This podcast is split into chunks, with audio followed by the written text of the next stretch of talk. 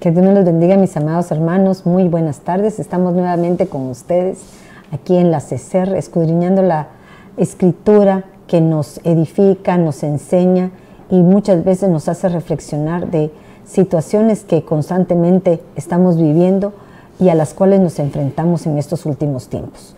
Hemos estado hablando sobre los desiertos, hemos estado hablando sobre cómo el Señor a través de situaciones que no esperamos nos enseña y nos, eh, nos advierte o, tal vez nos prepara para futuros procesos que como seres humanos vamos a pasar. Hoy me acompaña eh, Erika, Madeline, que Dios te bendiga, mi hijita, gusto saludarlas. Las bendigo porque siempre se están dispuestas a colaborar en esta bendición que el Señor nos ha dado de poder trasladar la palabra por este medio. Pero hay algo que nos quedó grabada en nuestro corazón a través de los desiertos y es un versículo que podemos eh, ver en Deuteronomios 8.2 eh, y me llamaba la atención porque vimos los desiertos, vimos cada una de estas situaciones que, que, vivió el pueblo de Israel en su salida de, de, Egipto o por el proceso que pasaron aún en ese territorio. Pero esto me llama la atención porque dice el Señor y te acordarás, te acordarás de todo el camino por donde te ha traído Jehová tu Dios. Dios nos prepara a través del caminar en nuestra vida de situaciones que tal vez no entendías ni comprendías ni las habías vivido, pero las manda con un propósito, no las manda.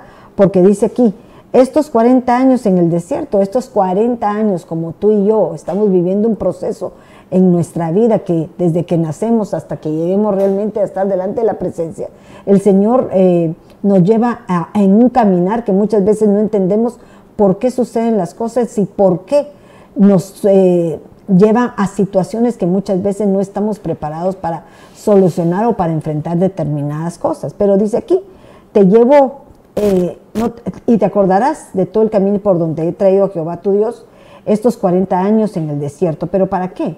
Para afligirte, para probarte y para saber lo que había en tu corazón, si habías de guardar o no sus mandamientos. Muchas veces es necesario que cuando nosotros eh, somos enfrentados a situaciones desconocidas, lo que hemos aprendido hay que sacarlo a flote, ¿verdad? Como se me imaginaba a mí cuando un médico estudia durante 7, 8 años hasta que no lo ponen en el campo, digamos, de, de, la práctica, no sabe cómo aplicar todo el conocimiento que tiene. Y Dios nos ha llenado a cada uno de nosotros en una serie de conocimientos que a través de su palabra nos ha, ha preparado para que en los momentos de dificultad nosotros podamos reaccionar de determinada manera. Pero le cedo el, tiempo a Manny porque le veo sus ojos que me está diciendo, porque tenemos que, ver qué es lo que significa la aflicción. No sé si tú tienes la definición de aflicción. No, la tiene. la tiene solo quiero decir algo ah, brevemente, es que me apasiona tanto porque creo que una de las cosas que ha impactado nuestro corazón con estos estudios tan lindos que nos ha estado dando, que las hermanas anteriores estuvieron detallando, y es esa importancia de que nosotros podamos agarrar la conciencia de que los desiertos, los valles, las pruebas como nos explicaban en el programa anterior, ¿verdad? Como Job tuvo que pasar todo esto que él vivió, tiene un propósito de parte de Dios en nuestras vidas. Y una de las cosas que cautivó tanto mi corazón y que por eso yo me moría por decirlo es que cuando leíamos en el, capítulo anterior que nos hablaron de los desiertos y las hermanas hacían el énfasis de que dice la palabra que cuando el, Señor está por venir, pero que Él cuando viene, la, viene por nosotros nos viene a traer estando en un estado del desierto. ¿Quién es esta que sube del desierto? Entonces, eh, definitivamente que al, entender nosotros esta serie de temas, ¿verdad? Esta serie de, situaciones que estamos viviendo, me hacía eh, eh, ver que nuestra naturaleza no nos permite muchas veces y analizar del porqué de las aflicciones, que creemos que no somos merecedores de pasar momentos de aflicción, que no podemos entender, que nuestra mente pareciera no alcanzar a comprender por qué me sucedió esto a mí, por qué estoy viviendo en este problema, no lo provoqué yo, yo no es mi culpa, no, como que fuera nuestra naturaleza siempre rechazar, ¿verdad? Rechazar la, la aflicción, rechazar los padecimientos, rechazar el dolor, porque a nadie le gusta, pero cuando nosotros entendemos a la luz de la palabra los propósitos de Dios, de lo que usted nos está leyendo aquí en Deuteronomio, que hay un propósito por el cual Él está esperando en nosotros encontrar algo, entonces se te va a hacer un poco más fácil, vas a poder ver un panorama distinto sobre cómo lidiar con esas situaciones, porque no se trata de que nos quedemos ahí, sino de solucionarlo, ¿verdad? Porque la aflicción es... Ah. la aflicción es, muy buenas tardes, que el Señor les bendiga, la verdad que este ha sido un tema apasionante que creo que primeramente ha hablado a nuestro corazón, porque así es la palabra, ¿verdad? Es como esa espada de doble filo. Y me recordaba lo que ahorita que hablaba mi hermana Madeline de aquel versículo que dice que es necesario que a través de diversas pruebas, pero otras versiones dice que a través de muchas aflicciones, de muchas tribulaciones, entremos en el reino de los cielos. Entonces, lo que estamos viviendo no es para muerte, sino que es para vida, pero para vida eterna. Y siguiendo con lo que decía nuestra madre, eh, yo encontraba lo que significaba el significado de la palabra aflicción. Y dice que el significado de la palabra aflicción es un abatimiento y tristeza. Dice que es molestia o sufrimiento físico. Con mucha frecuencia es una emoción infeliz y dolorosa. Dice que es sensación de anestesia emocional. Los sinónimos de esa palabra aflicción dicen que son pena, pesar, dolor, amargura, sin sabor, desconsuelo, abatimiento, angustia, ansiedad, tribulación y conflicto. Hay muchas más. Pero me encantó que dice que la etimología de la palabra aflicción viene de una palabra aflicción que viene del latín aflicto, que significa padecimiento, molestia, sufrimiento. Dice que sus componentes, sus componentes léxicos son el prefijo hacia, que significa como un golpe. Pero dice que también tiene un sufijo que significa acción y efecto. Pero encontrando en otro diccionario dice que viene de otro que significa derribar, abatir, destruir, lanzar contra, maltratar y recibir un golpe mortal. Eso me impactaba, pero queríamos también ver lo que lo, qué, qué síntomas tiene una persona cuando está en aflicción. Pero dame un minuto para que la des aquí, ¿verdad? Porque algo lindo que podemos darnos cuenta que no es algo para matarnos, sino es para producir en nosotros una respuesta en las situaciones que no tenemos contempladas en nuestra vida.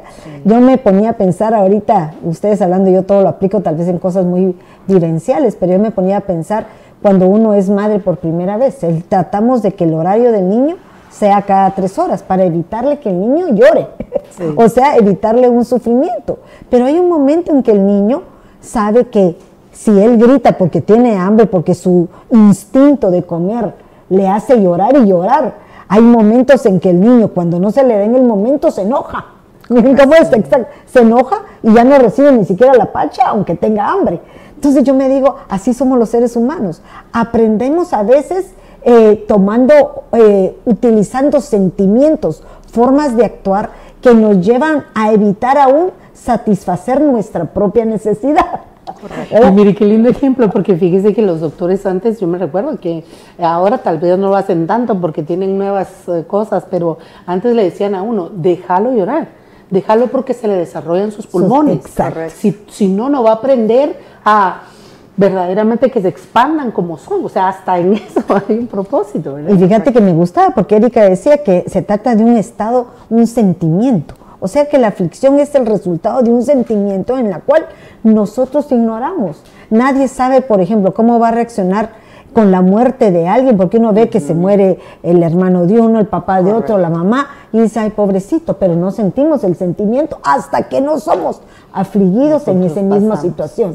Entonces, la aflicción para muchos tal vez es algo que viene a nuestra vida con el propósito de enseñarnos a poder eh, manejar ese tipo de sentimientos que son necesarios en nuestra vida porque nos van a hacer aprender para evitar pasar las pruebas o las circunstancias difíciles que a veces el Señor pone en nuestras vidas para poder salir adelante. Pero, perdóname. Sí, y eh, ahorita por lo que usted decía, me recordaba que yo en lo que estudiábamos hoy, en uno, no todos los comentarios son buenos porque hemos aprendido que no, pero me impactó uno que decía que la, la aflicción viene como una forma de educación a nuestra alma. Entonces yo me ponía a pensar, como cuando nosotros íbamos a la escuela, ¿verdad? Entonces teníamos que aprender, teníamos que ir día a día, llevar un, como una forma de vida, de enseñanza y después venía la prueba para ver si ese conocimiento que habíamos aprendido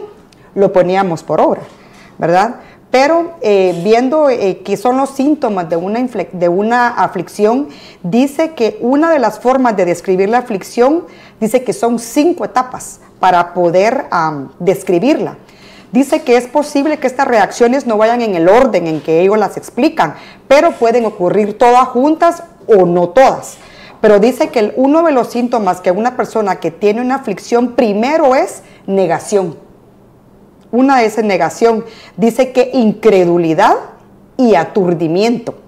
Dice que uno de los síntomas también es ira y es culpar a otros de lo que le está pasando a ellos. Dice que esas eh, dentro, de las, dentro de los síntomas es hacer promesas. Por ejemplo, si me curo de este, por ejemplo, una enfermedad, nunca volveré. Por ejemplo, una enfermedad, yo me ponía a pensar, un cáncer de pulmón, les juro que nunca voy a volver a fumar. O sea, crean promesas que a la larga no, van a cumplir. Dice que es un estado... Y un punto importante sobre eso que decís, que no vas a cumplir. Por lo tanto, el Señor te prueba porque el enemigo es astuto. Te tienta con un cigarro, pero el Señor te prueba. Correcto. En ese momento de aflicción de que tú tomas la decisión de hacerlo o no hacerlo. Correcto. Me recuerdo ahorita por lo que usted decía, ¿verdad? Que Dios nunca nos tienta, ¿verdad? El que nos tienta es el enemigo, pero que el Señor nos prueba, ¿verdad? Entonces, otra de los ah, síntomas que decía que es un estado de ánimo depresivo, dice que muestra mucha tristeza y mucho llanto. Pero dice que otra, otra de la, dice que las personas que sufren aflicción pueden tener episodios también de dificultad para dormir y falta de productividad en el trabajo. Dice que las complicaciones posibles que puede haber es de que la persona se suma en lo que es drogas y lo que es alcohol pero dice que cuando una persona definitivamente llegado a un punto de aflicción, es, dice que entra en un estado de depresión, que es difícil sacarlo de ahí, que lo podría llevar hasta la misma muerte. Wow. Tremendo. Y eso sí, dije, oh Padre bendito, de verdad que debemos pedirle ayuda al Señor. Pero con, respecto a todo lo que hemos estado hablando, eh, yo creo que la aflicción eh, involucra sentimientos de nuestra alma, ¿verdad? Sentimientos de nuestra alma por las cuales nosotros no hemos podido solucionar y no los hemos vivido. Por eso la aflicción me llamaba la atención lo que decía ese comentarista, que es una escuela. Nadie que no es afligido puede saber cómo reaccionar a determinada situación, ¿verdad? Por ejemplo, nosotros vemos que un niño se cae y le ve la cara llena de sangre, y la que es una mamá nueva, una persona nueva, dice se está desangrando pero la mamá que ella es vieja sabe que la sangre es escandalosa. Controla sus sentimientos, se levanta, le lava la cara y vemos cuál es la heridita pequeñita que en un momento dado se, se manifiesta. Pero mira qué hermoso todo esto, porque el Señor nos pasa en desiertos, nos pasa en situaciones y uno de los que vimos que nos llamó la atención es Job, ¿verdad? Job que definitivamente fue uno de los que más afligidos fue y diría uno por el Señor, no, por situaciones que tal vez como un cristiano ejemplar, como el hombre justo, como el amado del Señor, no se esperaba vivir. Situaciones que él dijo, pues si le soy fiel al Señor, si le diezmo al Señor, si le soy obediente, o todo lo bueno, ¿por qué razón me va a quitar a mi esposa, a mi hijo y todas mis propiedades? Pero aún en aquello que nunca esperamos, el Señor nos pone en determinadas situaciones para probar qué hay en nuestro, en nuestro corazón. Para mí ese es el rema maravilloso de este programa en mi vida, por lo menos en mi, vida, yo siento que es esa comprensión de que no hay, no viene sin causa. tú decías, ¿verdad? Dentro de las primeras cosas que una persona con aflicción empieza a sentir es esa negación, ¿verdad? Esa negación de decir, no, ¿por qué? Porque esto me va a venir a mí, porque esto me va a pasar, yo no hice nada, yo no me lo merezco. Pero hablábamos eh, también de otras situaciones que a veces se dan, que a nosotros incluso hasta se nos ha olvidado.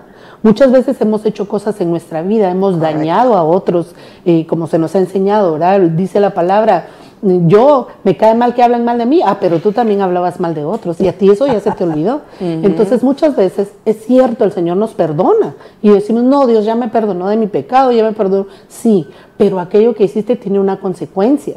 Entonces ahora viene un momento en donde te toca tu tiempo también de pasar esas consecuencias y muchas vienen en aflicción y yo me ponía a pensar que una persona llegue a un estado de depresión es por esa misma negativa que tiene en su alma de reconocer, no, si estoy pasando esto es por algo. Algo, algo hice, ¿qué, quieres tú de mí? Porque dice él, para ver lo que hay en su corazón. correcto. Entonces es la aflicción, nosotros ahora con esta progresión, esta revelación progresiva que el Señor trae sobre nuestra vida, es el entender que tienes una prueba, tienes una aflicción, tienes una situación de desesperación en donde sientes que no puedes con ella, te está, te está hundiendo, te está deprimiendo, te está, ok, detente y examínate, ¿verdad? Y analiza cuáles pudieron haber sido aquellas causas por las cuales vino una situación a nuestra vida cuyo propósito es de bienestar, no es de, que el Señor quiera, ah, pues ahora te castigo y así te va a ir, no, no, no, sino es que nosotros verdaderamente, digamos, es que yo me ponía a pensar, Padre, muchas veces me has hecho pasar por esto porque así dice la palabra que aquí pagamos hasta el último cuadrante. Sí, es cierto. Y entonces digo, me estás librando me estás librando de que el día de mañana, cuando sea mi momento de partir, ya no voy a ir a un lugar de aquellos de tormento como le pasó al rico, ¿verdad? En esa aflicción, en donde decía, sácame de aquí, manda aquel que me toque con un dedo, ¿verdad? Y han de avisarle a, a mi familia. Qué aflicción tan grande de querer eh, hacer algo y no poderlo hacer, ¿verdad? Pero si estamos aquí y le dicen a él, bueno, cuando estuviste allá, lo tenías todo en ningún momento se detuvo a sí mismo a analizar lo que la necesidad de otros. Exacto, ayudar a su hermano o qué sé yo. Entonces ahora tenía su justa consecuencia. Entonces eso es lo lindo de este, de este tema, eh, que, ay, perdón, a veces me apasiono tanto de decir, pero es que de alguna manera Creo que es un sello en nuestro entendimiento, en nuestra mente, en nuestra comprensión, que nos va a hacer valorar aún las pruebas por las cuales estamos viviendo, porque si tú encuentras la raíz de la por la cual estás viviendo lo que estás viviendo, entonces vas a poder encontrar la solución. Vas a poder venir delante del Señor y decirle, Señor, ya sé que es, esto hice, esto no te agradó, esto lo hice mal, por favor perdóname. Yo le decía a la mala vez pasada, el canto es tan lindo que dice quiero volver a empezar y luego yo no quiero volver a empezar desde cero. Y usted me decía, no, es que no es volver a empezar desde cero, es de donde estás hacer un reinicio en tu vida y entonces decir, no, de aquí en adelante lo hago bien. Pero el corazón honesto y sincero delante del Señor, que venga a decir, sí, y lo hice, hice algo malo y ahora me vino una consecuencia, pero me arrepiento, pido perdón, ¿qué, qué, hago? ¿Qué hay, ¿Qué hay en mi corazón ahora para con el Señor? Que yo pueda manejar esta aflicción conducir la aflicción de tal manera que la aflicción no me hunda, sino poderla sobrellevar y superar. Y fíjate que qué lindo lo que hablas, Madeline, porque la realidad cuando uno logra entender el por qué viene la aflicción, se corrige nuestra alma, ¿verdad? Es corregida nuestra alma porque nosotros no podemos cambiar nuestras actuaciones si no antes se nos corrige. Y aparte entendemos el por qué.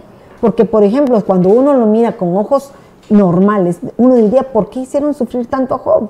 ¿Por qué razón Job pasó tantos sufrimientos y no se lo merecía? ¿Verdad? Y muchas veces uno dice, Señor, pero qué, ¿qué he hecho para merecerme esto? Pero muchas veces a nosotros se nos olvida lo que hemos vivido en el pasado. Y me recordaba eh, cuando Pablo decía, Señor, sé que no lo he alcanzado todo, pero yo prosigo, por lo que tú decías, no me detengo. ¿Qué quiere decir? Que prosigo porque sé que en mi caminar puede hacer que me vuelvan a pasar la misma aflicción, pero yo voy a tener la respuesta. O que me confronte a situaciones en donde yo he hecho cosas inadecuadas y ahora me comporto de una manera en la cual sé que no va a tener consecuencias para ser aprobado o, reprobado yo misma. Porque ese es el punto, más, lo más importante, me llamaba la atención.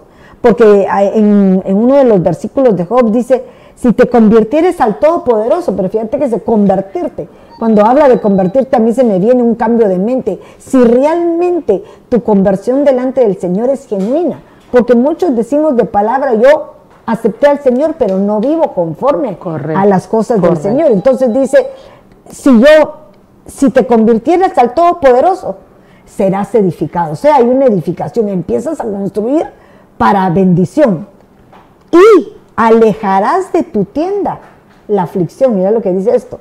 Pero esa palabra eh, aflicción me llamaba la atención porque es la palabra H5766, que quiere decir alejarás el mal, algo moral, impío, al la iniquidad, la injusticia, lo malo. Pero me llamaba la atención esto porque es algo que son actuaciones, sentimientos que tenemos por no querer hacer el bien en el momento que tenemos que hacerlo. ¿verdad?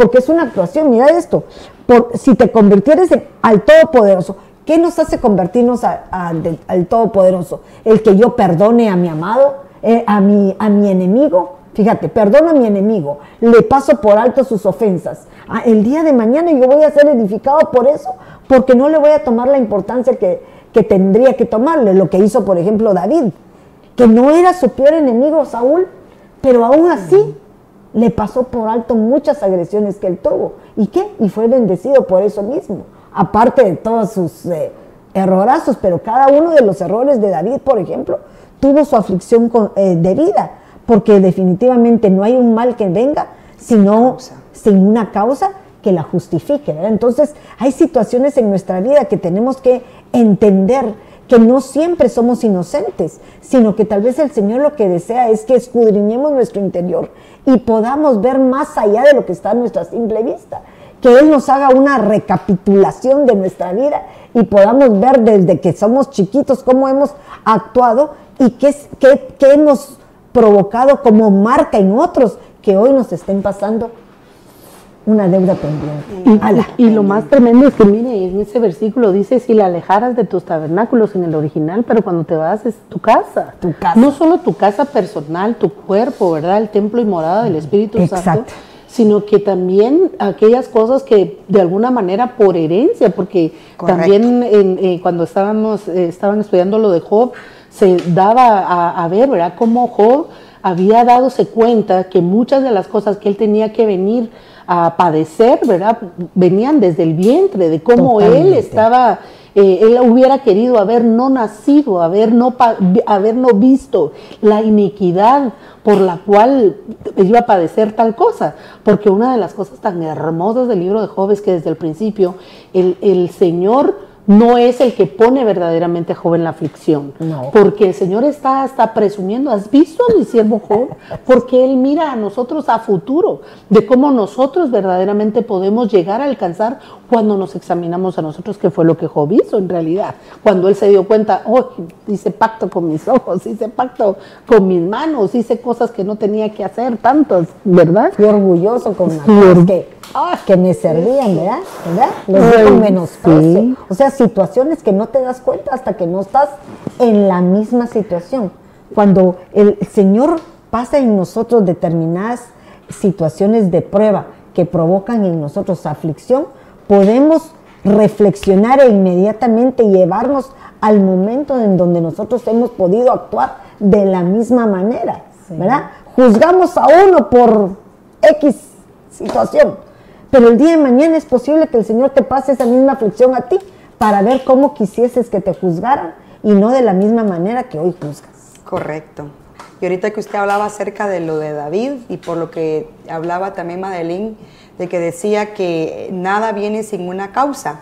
Es bueno también que nosotros examinemos nuestra vida y ver qué situaciones nosotros hicimos mal, porque si nosotros cosechamos naranjas, naranjas vamos a recoger. No, no, permitamos de que si nuestra siembra fue buena, mala, obtengamos una, una cosecha buena, ¿verdad? Sino que tiene que haber, tenemos que escudriñar, como decía hermana Madeleine, pero otra cosa que también eh, sería, bueno, eso es lo que tocaba mi corazón en todo esto, es también cuáles fueron también aquellas cosas que pudieron haber estado en nuestra genética, que pudieron haber estado en nuestros ancestros, porque si aún esta aflicción puede venir para que nosotros también, que el Espíritu de Dios nos ayude o buscar de qué manera podemos eh, saber, porque también puede venir que nos estén cobrando algo que tal vez nosotros no hicimos, pero que tal vez nuestros padres, nuestros abuelos, bisabuelos también, porque yo me acordaba de David, ¿verdad? Porque David, eh, bueno, yo lo miraba de esa manera, David vino, digamos que un pecado que, tuvieron sus padres, pasó a él, perdón, transgresión él fue pecado, pero cuando ya se trasladó se convirtió en una iniquidad. Entonces también tenemos que ver también nuestro campamento, sino que también poder lograr también ver nuestros antepasados, qué fue lo que ellos hicieron también, qué errores cometieron, porque nos estaríamos tal vez comiendo lotes que nosotros no, Pero mira, lo lindo de eso es que cuando hay un anhelo en ti de que tú quieres hacer un cambio en tu vida, tú vienes delante del Señor y el Señor te lo revela. Correcto, es como impresionante, pero de alguna u otra manera pone las circunstancias necesarias para que las cosas salgan a luz. Fíjate que yo, una de las cosas que creo que también causan, eh, son motivo de nuestras aflicciones, son nuestros temores. Y yo hablaba con mi tía por un temblor que hubo unos fines de semana atrás, ¿verdad? Que ella le tiene mucho temor a eso, ¿verdad? Entonces yo le decía, ¿de dónde viene?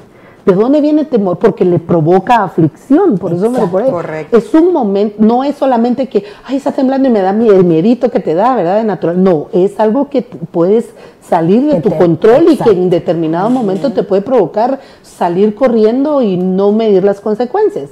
Ahora ella con sus hijos ha tenido que aprender para no, pero ella me comentaba, cuando era chiquita ella salía corriendo y su mamá dice que gritaba, agárrenla, agárrenla, porque si no se descontrolaba.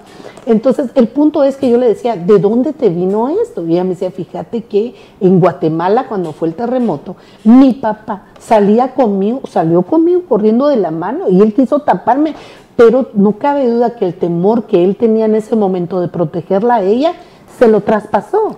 De tal manera que ahora para ella ha sido difícil. Pero el punto era que cómo el Señor te trae a luz. Cuando tú empezás a buscar y a indagar y buscas en tus raíces, en tus ancestros, haces preguntas. Y si aún no tuvieses quien te pudiera dar las respuestas literalmente, el, Espíritu Santo te revela te pone y, te muestra, ¿verdad? Cosas eh, por las cuales puedan ser motivo para que tú puedas desarraigarlas por completo de tu alma y erradicar esa forma de aflicciones, ¿verdad? Que pueden venir a través de, miedos, a través de eh, situaciones, círculos viciosos que se repiten una y otra vez y te provocan ese tipo de aflicción. Fíjate que me llamaba la atención porque aquí en Job 10.15 me, gustaba esto por lo que dice, mira, si peco, pobre de mí, pobre de mí.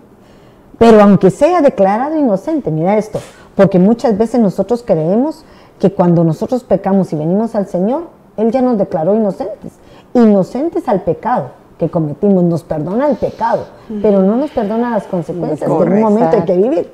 Entonces dice, si peco, pobre de mí, eso lo está en la PDT, dice, si peco, pobre de mí, pero ahora sea declarado inocente. No podré levantar mi cabeza, como quien dice, mi sentimiento todavía me sigue perturbando porque sé que fue lo que cometí. Estoy repleto de aflicción y ahogado en mi humillación. O sea, esto lo llevó a un estado en el cual muchos de nosotros, perdónenme porque digo muchos de nosotros, cuando cometemos cierto tipo de situaciones que el Señor puede revelarnos, no en el tiempo preciso, porque a veces quisieras tú que el Señor se te manifestara en el tiempo preciso cuando estás, perdóname, ebrio en tu negatividad, ebrio, en, ebrio me refiero a fuera de sí, porque nosotros hay un momento como seres humanos que cuando sentimos que nuestra alma está siendo saciada en cosas emocionales, fácilmente nos dejamos llevar sin darnos cuenta que al paso del tiempo este momento dulce se nos va a convertir en situaciones amargas, ¿verdad? De arrepentimiento, porque cuando yo me ponía a pensar en el, en el hijo pródigo, este se va, se va y quiere su dinero, le pide a su papá, se va, no se preocupa del sufrimiento de su padre, no se preocupa de nada, ni siquiera tiene sentimientos que en un momento dado como hijo podría haber tenido, porque fue un buen padre. Pero hay un momento en donde él reacciona cuando se ve en una situación que lo lleva a un momento de aflicción. Ahí vuelve en sí.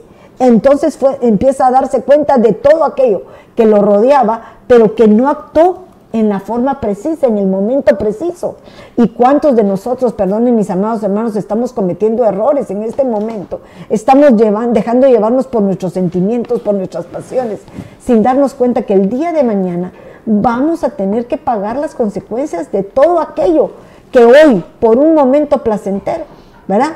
Un momento placentero que nos quita por cinco segundos la aflicción, porque el que está pasando lo rico, lo bueno, uno dice, qué rico, no lo siento, pero aunque por dentro tengas la cosquita que sabes que tarde o temprano ese, esa, ese gusanito, le diría, se va a convertir en un dragón que te va a destruir, ¿verdad? Porque así es el enemigo, crece. Entonces, esa aflicción que hoy tal vez está como una semilla insignificante, porque me llamaba la atención ese versículo que creo que también dice Job, en donde dice el que labra con iniquidad, el que labra con pecado, en el que labra de situaciones que se han vivido en el pasado, aún en, nuestros, en nuestras familias, pecados que se trasladan de, de una forma de vivir, del mal hábito como hemos vivido, tarde o temprano nos dice, vamos a sembrar, vamos a sembrar sufrimiento, pero vamos a cosechar aflicción. Correcto. Porque lo provocamos en otros y eso tarde o temprano nos cae a nosotros mismos. Aún en, mismo, en el mismo Job 5.7, en esta versión LPD, dice,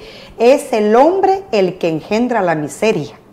Como las águilas levantan vuelo hacia lo alto, o sea, vuelve otra vez a decir ahí, lo que te llegó fue que porque tú mismo lo provocaste. Exactamente tú mismo lo provocaste y me ponía a pensar también en eso lo que usted decía, porque me encontré con un versículo eh, que está en Santiago 5.11 que dice que somos bienaventurados cuando pasemos por diferentes aflicciones.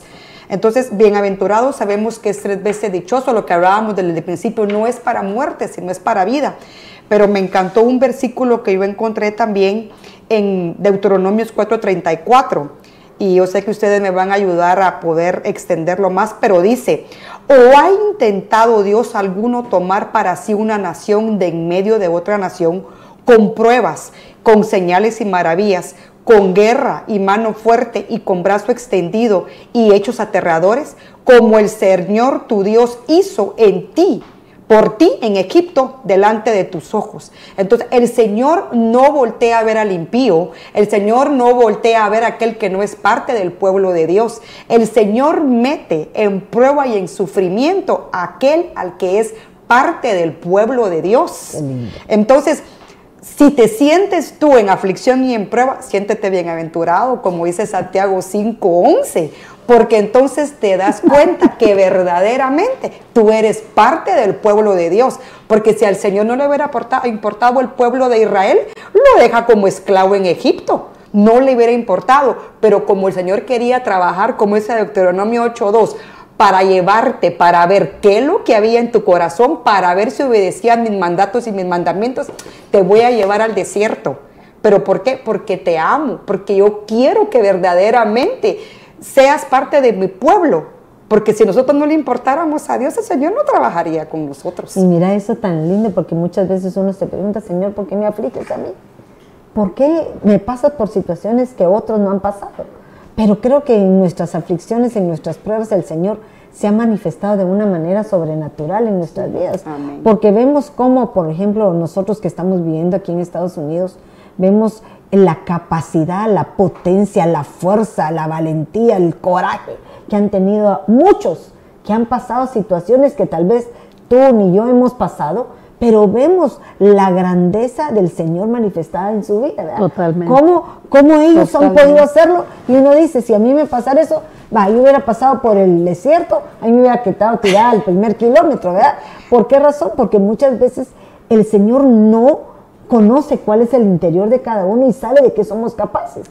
Tal vez a mí me manda una cucaracha enfrente de mí y me muero de aflicción porque no sé cómo agarrarla. Pero imagínate esa tontería a una gente que tiene que pasar el desierto para lograr un propósito en su vida, no tiene comparación uno con otra. Pero para cada quien el Señor le manda lo que le corresponde. Y en eso desarrolla en nosotros un carácter que nos hace ser valientes, ser fuertes, ser para eh, victoriosas en aquellas cosas que muchas veces no, no sentimos que somos capaces. Que fíjese que basado en ese ejemplo, por ejemplo, eh, perdón, eh, nos damos cuenta cómo hay muchas cosas que vienen también a ser una aflicción en nuestra vida por nuestras decisiones. Correcto. Tomamos una decisión de, aventurarnos a atravesar un desierto en búsqueda de algo que creemos que va a ser lo mejor para nosotros y muchas veces tal vez no hemos preguntado al Señor, Señor, ¿es esta tu voluntad? Señor, ¿es esto lo que yo debería hacer o no debería hacer? Y claro, nosotros aquí todas somos inmigrantes, ¿verdad? Venimos de nuestros países, diría, entonces, ¿por qué usted está ahí? Porque sí, definitivamente muchas veces, pero ese es el punto que hay decisiones que nosotros a veces tomamos y no necesariamente eran la voluntad del Señor y provocaron en nosotros tiempos de aflicción. Y el Señor en su misericordia infinita, bondad y grandeza nos empieza a levantar, nos provee, nos da, nos, eh, nos ayuda aún tomando nosotros malas decisiones. Pero a mí me gustaba mucho que en, la, en el capítulo, retrocediendo un poquito sobre lo que usted estaba leyendo en esa PDT, está íntimamente ligado con la aflicción lo que él dice, ahogado en humillación, porque uno de los propósitos precisamente, cuando nosotros tomamos una mala decisión, pasamos una aflicción, porque necesitamos ser humillados, necesitamos que nuestro corazón sea eh, reconociendo la grandeza del Señor en nuestra vida y que Él es el por Él y para Él es que estamos en nosotros ahora donde estamos. Pero dice la palabra que primero que nada nunca nos va a dar algo que no vamos a poder sobrellevar. Y entonces a veces sentimos que no podemos con esto que estamos cargando el mundo. ¿Por qué? Porque no lo dejamos a los pies de Cristo, porque no nos descargamos en medio de nuestra aflicción. Siempre nuestras aflicciones son las mayores y las más grandes. Yo, ellas no saben lo que yo sufro. Yo solo sufro como ninguno, ¿verdad? Yo soy la mártir plus ultra. Entonces, definitivamente que en ese, en ese momento de aflicción y de carga, también está el podernos nosotros humillar delante del Señor para que entonces dice que al altivo Él ve de lejos. Si tú te pones a pelear en tu momento de aflicción con el Señor, ¿por qué esto me vino? Yo no me lo merecía, eso no era para mí y aquí y allá, entonces ese, eh, ese corazón altivo dice que el Señor lo ve de lejos. Y ojo, que a mí eso me impacta porque dice, no es que no lo mire, lo ve, te está viendo, pero te ve de lejos. Si tú, te, si tú te humillas en medio de tu aflicción, de tu angustia, tu tribulación, porque una de las palabras eh, de los sinónimos también de aflicción es tribulación. Si en medio de esta tribulación tú te humillas, entonces el Señor dice, en, si se humillara mi pueblo, sobre el cual mi nombre es yo iría y yo entonces respondería, ¿verdad? Entonces no, no permitamos que los momentos de aflicción, de angustia, de pánico, de terror nos lleven a esos extremos en donde no manejamos nuestras emociones, nuestros sentimientos y se sobrepone la tristeza, el dolor, el desánimo, la depresión sino que humillémonos a la mano poderosa de Dios, ¿verdad? Y entonces Él nos va a oír y nos va a sacar de ahí. El apóstol Sergio hablaba en el reloj de Dios unas semanas atrás también, que decía que a este tiempo no se le puede llamar la pre-pre-pre-tribulación, ¿verdad? Sino que verdaderamente son momentos de aflicción, tribulación, que son inevitables y que son definitivamente ya están escritos para nosotros que debemos de pasarlos. Y fíjate que, solo para terminar, porque ya vamos terminando, cada una de estas aflicciones tiene una, las salidas tienen eh, salidas, porque en, la, en la, la, aflicción es el sentimiento, pero la prueba es la comprobación de lo que tú has eh, salido. Pero me llamaba la atención porque hay una palabra que significa aflicción, que es la H7622, que se llama Shebut. Y ese Shebut, miren lo que significa, dice exilio, prisionero estado anterior de, de, prosperidad, pero a mí se me venía a la mente, porque hay muchas palabras que nos hablan sobre aflicción, pero eso principalmente me llevaba a mí que hay un momento en que cuando nosotros no entendemos el propósito de la aflicción, podemos quedarnos fuera de, O sea, en un exilio quiere decir, ya no pertenecemos a, nos, nos hacemos que en lugar de estar convertidos, nos hacemos impíos de aquel conocimiento, de aquella instrucción que se nos fue pasada, pero por nuestra negatividad de no poder aceptar que hay algo dentro de nosotros que tiene que ser cambiado, nos lleva a ese tipo de shebut, ¿verdad? A un tipo de aflicción en la cual que lo único que hace es separarnos del Señor y mandarnos a un exilio. El exilio quiere decir, estás fuera de lo que te corresponde. Solo cuando comprobes que eres lo que eres, vas a regresar, como muchos los mandan porque no están de igual manera, em, no creen en el mismo criterio político, pongámosle así, los mandan de exilio, se exilian porque si no los matan.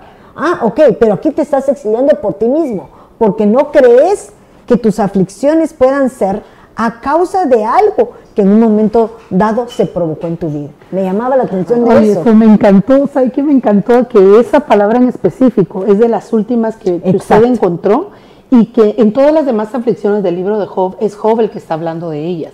Pero en esta última es el Señor, porque dice, y el Señor restauró el bienestar de Job cuando éste oró por sus amigos y le aumentó el doble de todo lo que él había poseído. Pero esa, esa, esa palabra está aparte de, aflicción, dice que quiere decir esclavitud. Y yo creo que una de las cosas que el enemigo busca cuando estamos en aflicción es que permanezcamos esclavos de esa condición que no nos permite ver más allá los planes de bienestar y de bendición que Dios tiene para nosotros. Y fíjate que me llamaba porque viene de un original que es, es Shaba que su raíz primaria dice transportar al cautiverio. o sea que nos da la oportunidad el Señor a través de otros el poder nosotros ser libres de, nuestra propia de nuestra propia prueba, ¿verdad? Porque hay veces que uno no entiende por qué Job al orar el Señor lo liberó, porque de una manera sí, porque no puso como prioridad, no lo puso a, él mismo, necesidad, como, como, una prioridad. Aquel que traspasa su necesidad en pos de ver la necesidad de otro, es aquel que logra entender cuál es el propósito del Señor. Porque morís a ti mismo, pero das vida a lo que dentro de ti está, el Señor Jesucristo. Amén. Que Dios me los bendiga y nos vemos en el próximo programa. Feliz tarde.